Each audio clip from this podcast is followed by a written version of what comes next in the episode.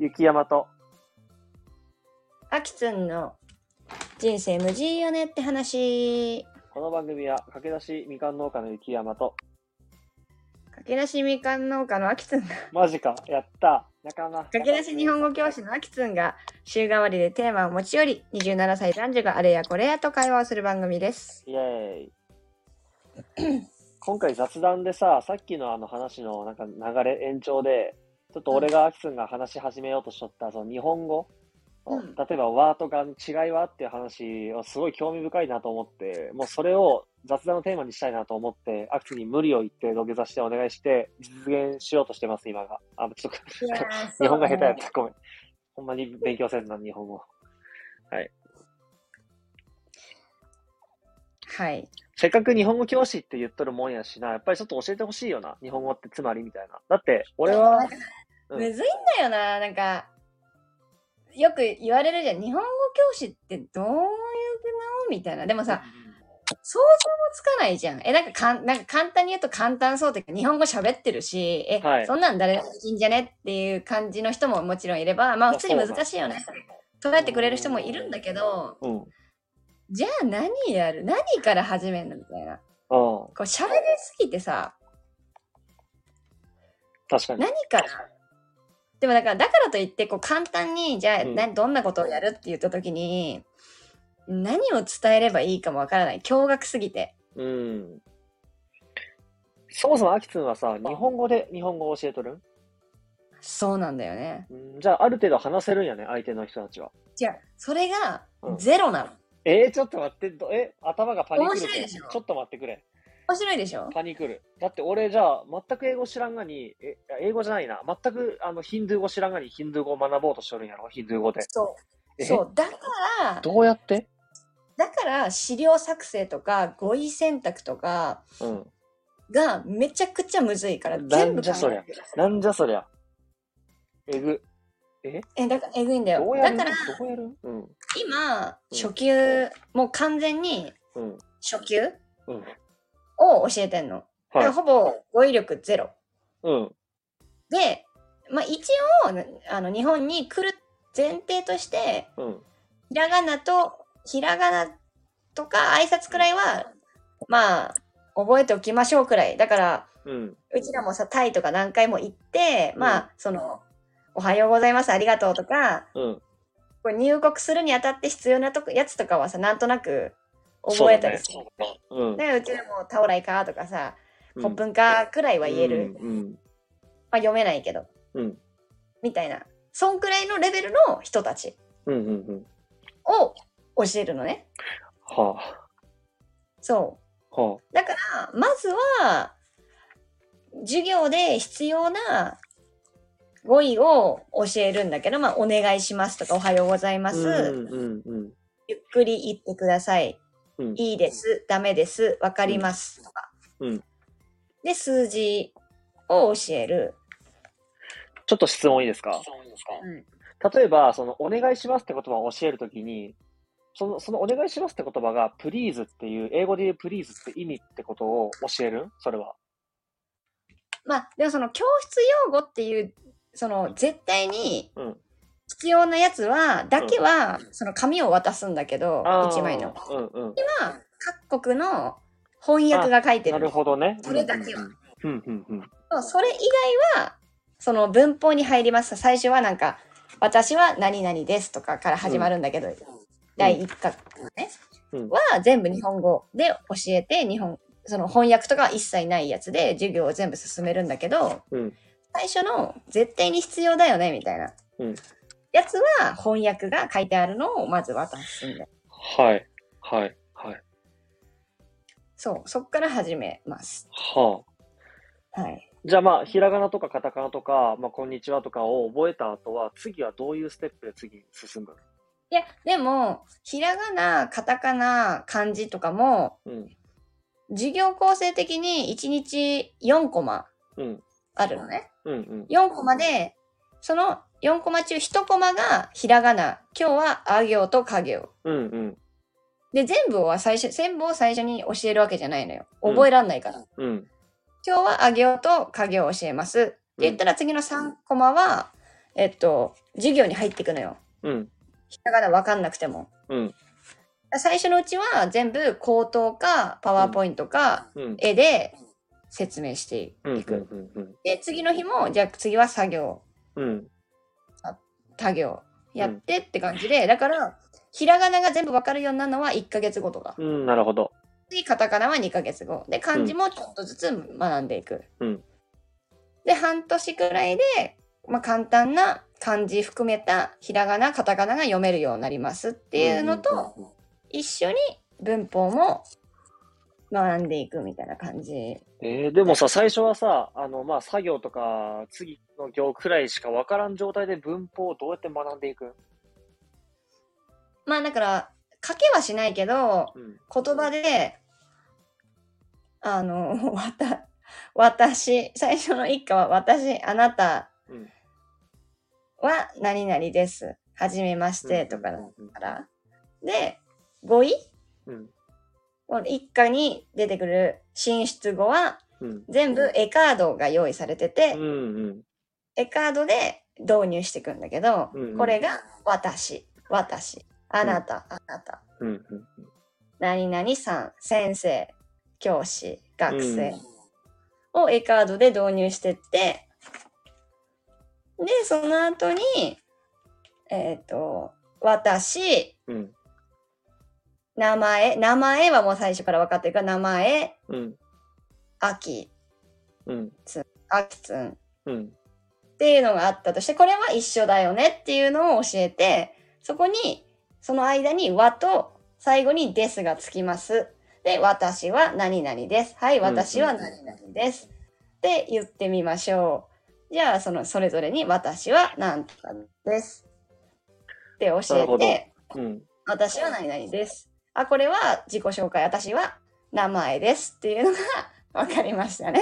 次はじゃああなた名前分かりませんも導入してるから、うんうんうん、分かりませんじゃあなんて言うだろうって考えさせて、あなたの名前は何ですか、うんうんうん、あ、これで聞くんだ、なるほど、聞いてみましょうと、隣の人に聞いてみましょう。あなたの名前は何ですか？で、答えは、私は何々です。私は何々ですって練習して。そんな笑ってるよ。いや、面白いなと思って。で、応用で、あなたじゃなくて、あの人はとか、こうどんどんこう、あの人は誰ですかとか、あの人の名前はとかってこうやって応用させて、現実で使えるようにしていってっていう文法を。はい、質問が2点ほどあります。はい。じゃあそのさ、あの人は何ですか、あの人は誰ですかみたいなさ、例えばあの人の名前は何ですかって聞くときってさ、まあ、英語で言ったらさ、ホワットヒズネームみたいな感じやん。そういう英語に変換することもなく応用に進んでいくってこと？全くない。理解できる？それで。だからすっごい大変、なんか例えばじゃあその最初なんかもうジェスチャーとか、うんうん、絵とかがめっちゃ大事になってきて、うん、そう、はい、私の名前言います、はい、じゃあ隣名前わかりません、うん、隣はあなたですってなって、あなたの名前は何ですかって聞けるようになるじゃん、うん、そして次一人の学生から見て、うん、奥にいる学生を指すのね、うんうん、で最初はあなたの名前は何ですかって最初言うじゃん、うん、であなたじゃありません、うん、あなたじゃない、あの人、そこにこう間違えさせて、うん、遠くにいる人はあの人ですっていう風にこう、じゃあもっと近くにいる人は、はいはいはいはいはい、やば、待って、面白すぎるぞ、アキさん。ちょっと久しぶりにこんな興味深い話をしとる。やばい、えぐい、めっちゃ面白いな。この、その、あのとか、うんうんうん、国によってこの、その、あのの対象の範囲とかも変わってくるから。え、そうなん？うん。え、英語と日本語は近いん？この、その、あのは。うん、まあ近いけど、その、隣、なんだろう、右左とかない国もあるらしいのね。そうなん。だからまずその概念が違うところもあるから。なるほど。まあ日本語でじゃあこのそのあのがあった時に、現実的にこのってじゃあどこまで、そのどこまで、あのってどこまで、これそれあれ、このそのあのはっていうのを伝えにこう体験して覚えてもらうというかさ。簡単じゃん、そのこのはじゃあ this です、まあ英語で言ったらこれか、これは this、あれは that って簡単に覚えれるけど、じゃあそれってどこまでが使えるのって言って、多分その国ごとに違うから、それをやっぱ英語で説明するのってめっちゃ簡単だけど、簡単だね、これ this、this はこれねってなるけど、そうじゃなく、じゃあどこまでこれを使うんですか、あれを使うんですか、なるほど、どれ、なるほどなるほど。めっちゃ面白いな。限られた日本語で使っていかねばならないから、最初なんか本当に、もう言葉を言わない、なるだけ先生が言葉を言わずに教えていくっていうのが最初重要になっていく。なるほど。とかなんか適当な言葉をさ言ってもさ、混乱するだけだから、説明したくなるんだけどね、ここまでがあれですとかまでとかも分かんないしさ、はいはいはい、だからもう指さしてその知ってる語彙だけで言ってください、それをじゃありません、そう、あそこまでの人はって感覚で覚えさせるみたいな。なるほどね、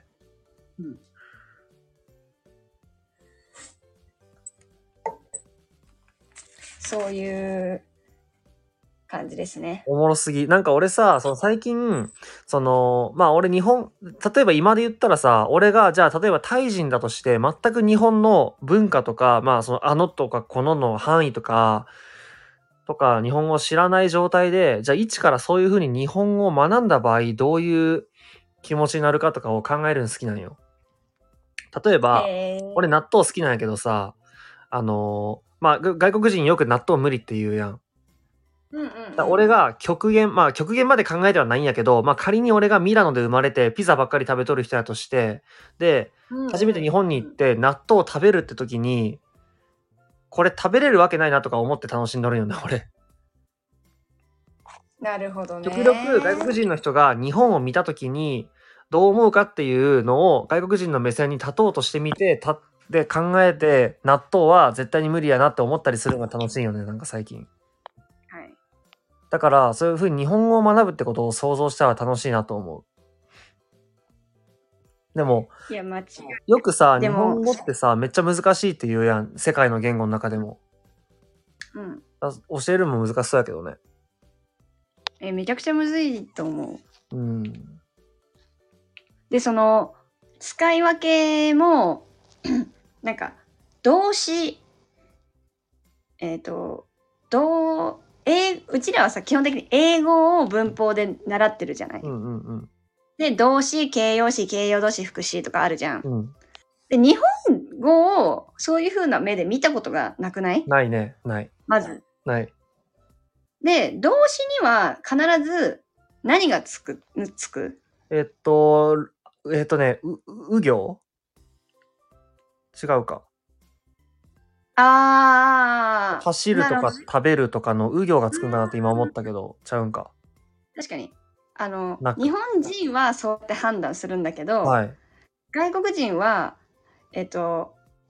マス系で判断しないと難しいの。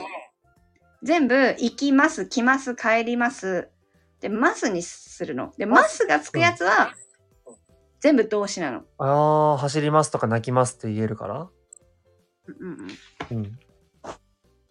でも形容詞とかはですだよね。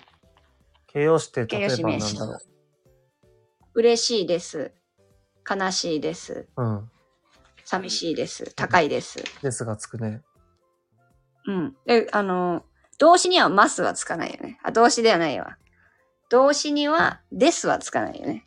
行きです。来ですとはつかないよね。そうやね。動詞はますでうん。うん。なるほど。確かに。ほんまやな。確かに。そう。あー。で、形容詞にも、形容詞っていう言葉を、うん、導入するんじゃなくて、うん、いい形容詞、な形容詞っていうのがあって、うん、そのなんか活用があるじゃない、うん、例えば、好きですじゃない、うん、いい形容詞は、うん、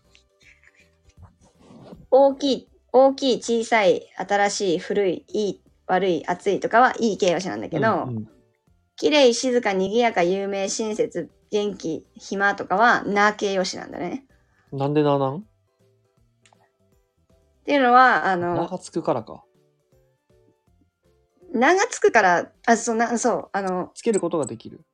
形容詞の後ろに名詞がついたときに名が来るのが名形容詞。あ、元気な人とかね。元気な人。あ、でも大きいとか小さいとかいい形容詞にはそのままつけるよね。大きい人、小さい人。うんうんうん。そう、それでその後の活用が変わってくるの。名詞がつくときに名がつくのが名形容詞。全部ひとくくりしたらその違いが分かんなくなるよね。なるほど面白い。なるほど。で、その否定形も名形容詞だったらきれいじゃありません、うん、だけど大きいじゃありませんにはなんないよ ね。大きくないです。うん、そうやね。活用が変わってくるから形容詞でひとくくりにするんじゃなくて名形容詞、いい形容詞で活用が変わってくる。質問です。はい。これ俺らはさ、ネイティブの俺らはさ、もうなんか考えずにそんなことできるけどさ、その外国人の人はこのな形容詞ともう一個何やっけ、いい形容詞、いい形容詞で活用の種類を覚えないと活用できないってこと？もちろんそうか。まあ俺らがなんか活用、英語とかでもそうよな。でもさ、うん、気づいてすらなくなかった。形容詞でじゃありませんって言わないけど、じゃないよとか言うじゃん。綺麗じゃないよそれは、うん、とか。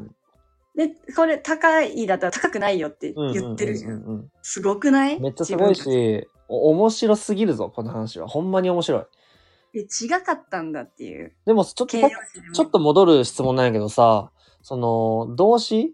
あ、まあでもそうか。動詞はさっきの走るに何てかな、なんて言ったっけ、あきつの走るとかに対してますか。ますが作ってたやん。うん、で、うん、走るますじゃなくて走りますやん。うん、それってさ全部活用同じなんかな。走るだからそれも3個ある、うん、あ、そうなん。1グループ、2グループ、3グループがある。はいはいはい。例えばまず全部導入の時にます系で覚えるのね、動詞を。走り、うん、走りますもだし、ます系で覚えた後にグループを教えるの、うんうん、でその変形によってその走りなのか、うん、なのか、うん、例えば切りますだったら、うん、ますの一個前がりじゃん。切ります、うん、りやね。りでしょ。で、いなん、I なの、I じゃんね、り、うん、RI じゃん。うん、I なのか、教えますだったら、そのますの一個前がいいじゃんね、うん、A だからいい、うんうんうん、だときにじゃあ否定形になったときに切らないになるのか、うん、教えないなのか、だからIだったら A に変わるんだよね、否定形になったときに、うんうん、切らになる。それは全部一緒なの。送りますだったら送らないになるでしょ、うん、だからそれが1グループ、うん、ますの1個前が I だったら否定形が A になる場合と、うんうん、E だったらそのまま変わらない場合と、うん、あと不規則というか来るします しないとかは、うん、ちょっとなんか不規則系みたいなのもあるんだけど、だからます系で覚えてグループ分けして自分たちでその否定形とか後に違う言葉がつくとき、うん、変えらなければなりませんとか。はい、質問。はい。じゃあ食べるっていう動詞は不規則なの？なんで？だから食べるってさ、ますつけたら食べるがなくなって食べますになるやん。なんかそんな変化がなくルーがなくなるっていうのって不規則じゃない？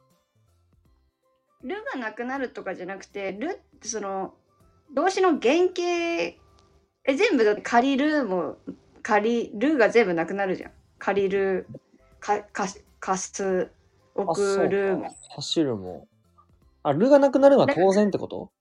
ルーがなくなるっていうか考え方じゃない、そもそも。はあ、ますっていうのが動詞で覚えさせないとおかしいことになる。はあ、それは日本人の感覚ないよ。その食べる、切る、はあ、貸すっていうのから覚えてるっていうのは。ああ、そうかそうか、理解、なるほど。まあだからそこから考えてるから、その言語を捉える角度が違うんや、そもそも俺らと外国人の人からすると。だってそもそもだっていい形容詞な形容詞で自分たちは考えてないわけじゃない、うんうん、いい形容詞だからじゃありませんを使おうとか、な形容詞だからくないですって言ってるわけじゃないじゃん、うんうん、でもそういう風に捉えていかないと、うん、理解できないから、そういう捉え方を して教えてるっていう。なるほどね。うん、だからもうわけわかんないよ本当に、はあ、自分でも日々勉強って感じ。その学校に通ってたじゃない、うん、半年間学校に通ってたの、日本語を教えるための、うん、学校に通ったんだけど、うん、その時にその全部を教わるわけじゃなくて、うん、感覚を教わるのにまず6ヶ月かかるのね。ああ。形容詞って、まあ、じゃあまずいろいろ言ってみてくださいみたいな、うんうんうん、まずなんか形容詞ってなんだっけってなるじゃん、そもそも、まあ、さっき俺なったしね日本英語だったらなんか逆に簡単なのかもしれないけど、うんうんうん、覚えたからね、うん、でもなんか日本は、うん、じゃあ形容詞なんですかって考えた時に、これが2つに分けれます、どうやって分けますかってなった時に、その感覚をまず教わって、うん、今はだって形容詞しか喋ってないけど、うん、無限にあるわけじゃん。そうやね。で、その感覚の違いとか、その教え方とかで半年くらいかかるから、まがましいのは本当に自分で毎回辞書買って、なんか勉強しながら教えていくんだよね。だから、ありました。だから日本語全部知ってますねって言ったら全然違くて、その感覚の違いを学ぶのに半年かかるから、うん、だからこの例えば遊びますっていう動詞があった時に、うん、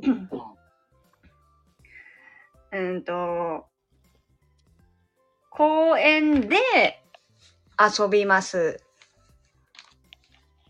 友達と遊びますって、うん、遊びますの中でも助詞が変わってくるじゃない、うんうんうん、でなんで変わってくるのみたいな、うん、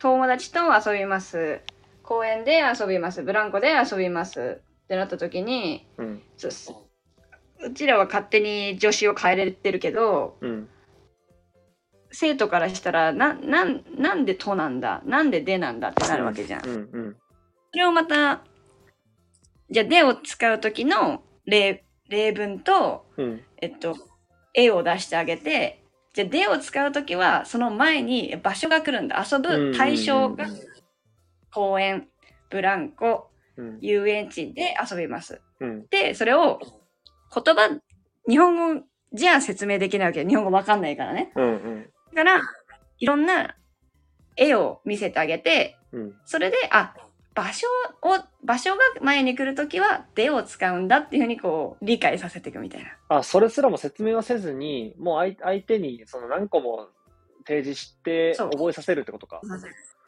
そう。遊びますの時はそのパワポをまた作って友達人と一緒にってことだよね。一緒に遊びます、うんうんうん、そうだね。でだそうで一つの単語を教える動詞を遊ぶだけでも助詞じゃあ何つくのとか、その前に何が来るのとか、どういう時に使うのみたいなをやっぱ全部網羅はできる、一個一個にそれが変わっていくわけじゃない、動詞に対しても形容詞にしても、うんうん、だからそれをを日々、じゃあ次この文系を教えるんだってなった時にいろいろ出てくるわけよね。ここも教えなきゃいけない、ここも教えなきゃいけないみたいな、うんうん、で別に日本語で説明すればいいって話じゃないから、それをじゃあ、うん、絵と例文となんかこう実際のものとかを使って、うん、じゃあどうやったら理解できるだろうみたいな、言葉じゃないところでどうやって理解できるだろうみたいな。なるほど。ちょっと質問が2点ほど。例えばさ、俺らはさ、タイ語を覚えようってなった時に、その方法で学んだ方がいいんかな？それから日本語とか英語で学んだ方がいいんかな？いや、喋れるようになるのは絶対こっちの方がいいんだと思う。あ、そうなんや。絶対そうだと思う。だってだからうちら英語喋れないじゃん。うん、そうね。うん、なんか学んでるっていうか、日本語とこうなんか合わせに行くというかさ。そうやね。だからこう、うん、感覚的に喋るようになれない。なるほど。その中学とかで。しかもハワイ語しか言えないみたいな。はいはいはい。中学とかで習ったその英語の授業って、そもそもやけどさ、日本語で英語を完璧に補うことって多分不可能ってことよな、説明をするのは。うんうんうんうん。だからそれは全部の言語だよね。全部の言語で感覚が全部同じな言語同士ってあるわけないよね、おそらく。だから、うん、日本語で何か他の言語を完璧に理解しようとすることは、まあ、そもそも不可能ってことよな。うん。だからこそそういうふうに最初から日本語とかを使わずに、その感覚の言語の感覚にさ、飛び込んでしまって、で、徐々にその分からん状態で分かっていく方が多分いいってことよな。赤ちゃんみたいな感覚になった方がいいっていうことだよね。なるほど。だから逆にこうつなぎ合わせようとするから、うんうん、だからね、その生徒でもいるんだけど、うん、一人こう結構年上の30近くの人がいるんだけど、うん、その人はやっぱりそういうやり方を多分してきたから、頭はいいんだけど、頭が硬くなっちゃってて、うんうんうん、突発的に話すのがすごく苦手。ああ、なるほど。だから、テストっていうか、宿題とか、理解は絶対してんの。うんうんうん、けど、じゃあ、その授業中に何々さんって言われた時に新しい文法を学んで、突発的に言うって時に、こう考えちゃうんだよね。こう、自分の言語と考えて、だからすごく時間がかかるの。はいはいはい。でも逆に若い子たちは結構テストはまだこう頭でこう覚えれてないから間違うことあるんだけど、うん、突発的にはその人たちの方が発言できるし喋れるしっていうのがあるから、まあ、どっちも兼ね備えたらもちろんいいんだけど、うん、そうだね。そう、家ではそれを復習してちゃんと頭に焼き付けて、そう、授業ではもう日本の感覚でみたいな。なるほど。なんかさ、俺もさ、全然話せんけどさ、英語、まあ旅とかしとって、英語をみんな話すところに飛び込むわけやん。で、うん、英語を理解しようって思った時に、なんか俺どっかで気づいたんやけど、この今、俺が聞いとる英語を一旦日本語に変換しようとすることって全然良くないなってどっかで思ったんよね。そうなんだよ。そうじゃなくて、やっぱり本当に自分の言語として、一瞬で理解するくらいにしないと、なんかついていけんなって俺は思ってる。本当そう、本当そう、本当そう。実際そうだよね。うん。それが、なくなっていった時に喋れるって言うからね、その日本語、うんうん、最初はやっぱ日本語に変換するっていうのから始まって、うんうん、で、だからだんだん変換しなくなる。英語で英語を学ぶようになる。こんなことを言ってるのかなって、うんうんうん、理解できるようになって、もう日本語が返さなくなった時に本当に喋れるようになるっていう。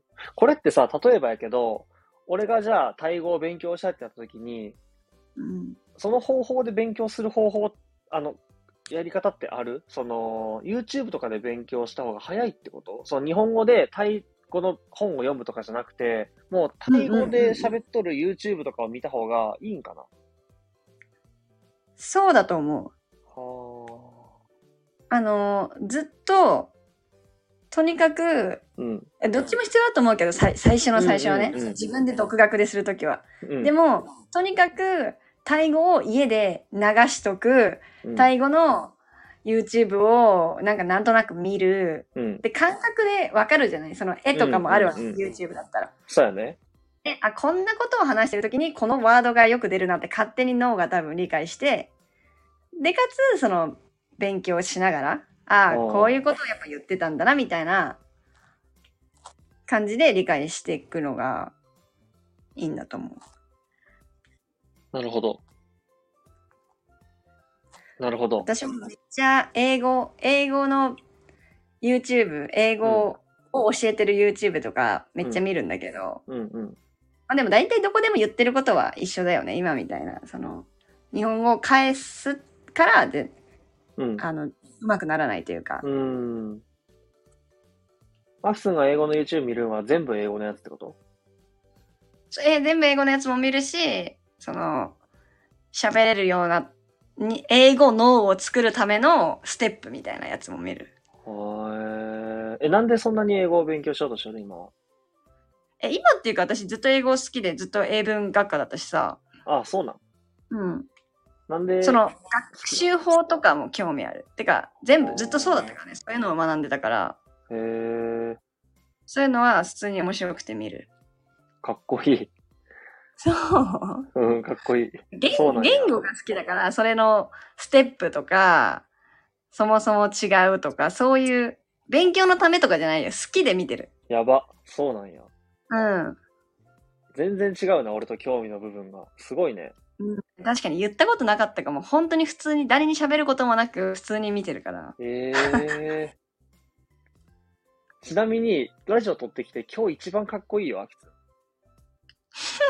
さっきの教える時とか、結構かっこよってめっちゃ思ったもん。教える。やっぱさ、人に教えられるの俺好きかも。教える人好きかも。教えとる人。かっこよくない？何か教える人。いや、でも間違いない。だからさっき、うん、逆に雪山がさ、何かを説明するのうまかったじゃん。うんうんうん。そういうのもうめっちゃ好きよ、私も。ああ。うん。ああ。なんでもそうよな、その職人とかが作り方を教えるとかでもやし、なんでもかっこいいなと俺は思うよ、やっぱ。プロがさ、だから自分が教えるって。うん。わかる。自分がさ、その知ってる分野を知らない人に教えるのはいいけどさ、うん、さっきの仕事とかのってさ、うん、またこれ、人対人みたいなところや、うん。だからまた違ってくるんじゃないかなって思う。そうだね。それはそうだね。人の気持ちとかさ、性格とかを含めた上で教えなきゃいけないじゃん、うん、正解なんてないわけじゃん、うん、そうやな。だからむずいなって思うけど、やっぱ日本語教師で教えるっていう時はやっぱり悩まんな、やっぱり、うん、そう教授法をやっぱ教わってきたし、うんうん、より良くするためにはどうしようとは思うけど、そういうふうに傷つけたらどうしようとかそういうあれじゃないじゃんね、うん、そうやね。言語を教えてるって時に、うんうんうん、そっちの教えるは確かに好きやな。何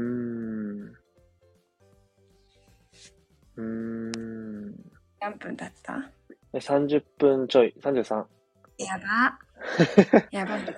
今回ちょっと早いね。相対性理論だね。でもだからもっとね、今は本当に自分も駆け出しすぎて、うん、本当にいずれ日本人に対しても、でめっちゃ面白いじゃん。うん。だいぶ面白いよ、ちなみに。だいぶ面白いじゃん。うん。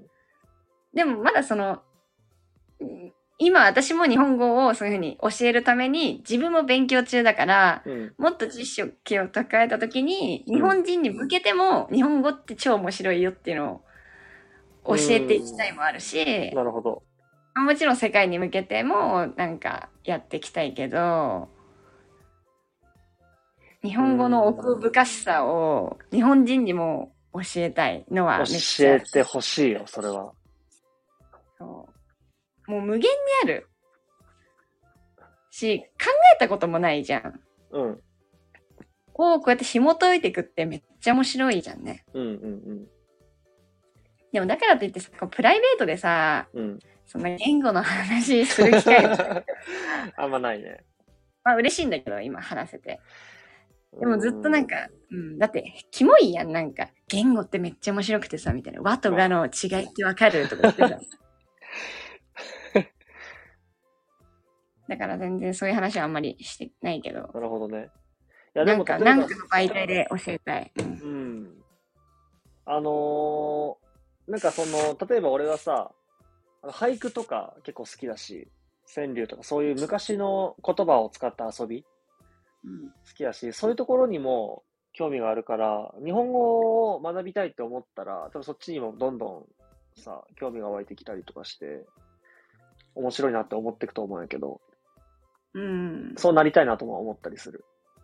言葉を対象にしてるラジオとか聞くのかな。なるほどね。うん。たまに聞いてんだけど、超面白いよ。それは。あ、じゃあ後で置くとか、それはポッドキャストのやつなんだけどね。お願いします。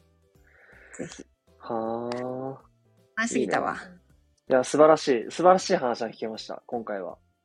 いや、またいつかね、もっと私がレベルアップしたときにいろいろもっと面白い話を。うん。だから雪山も興味持っといて。めっちゃ持っとくよ。うん。まあここら辺しますか今日は。そうですね。だそう。まあ物事はあれなんよ。ちょっと物足りんくらいがちょうどいいって言うしね。いや今度はあれだね。みかんの歴史。まあなんか面白そうなのがあればね。いや普通に聞きたい。なんかあれば話しましょう。うんはい、ありがとうございます。はい、ありがとうございました。なら、バイビー。じゃあ、皆さん、また次の動画で。動画。バイビー。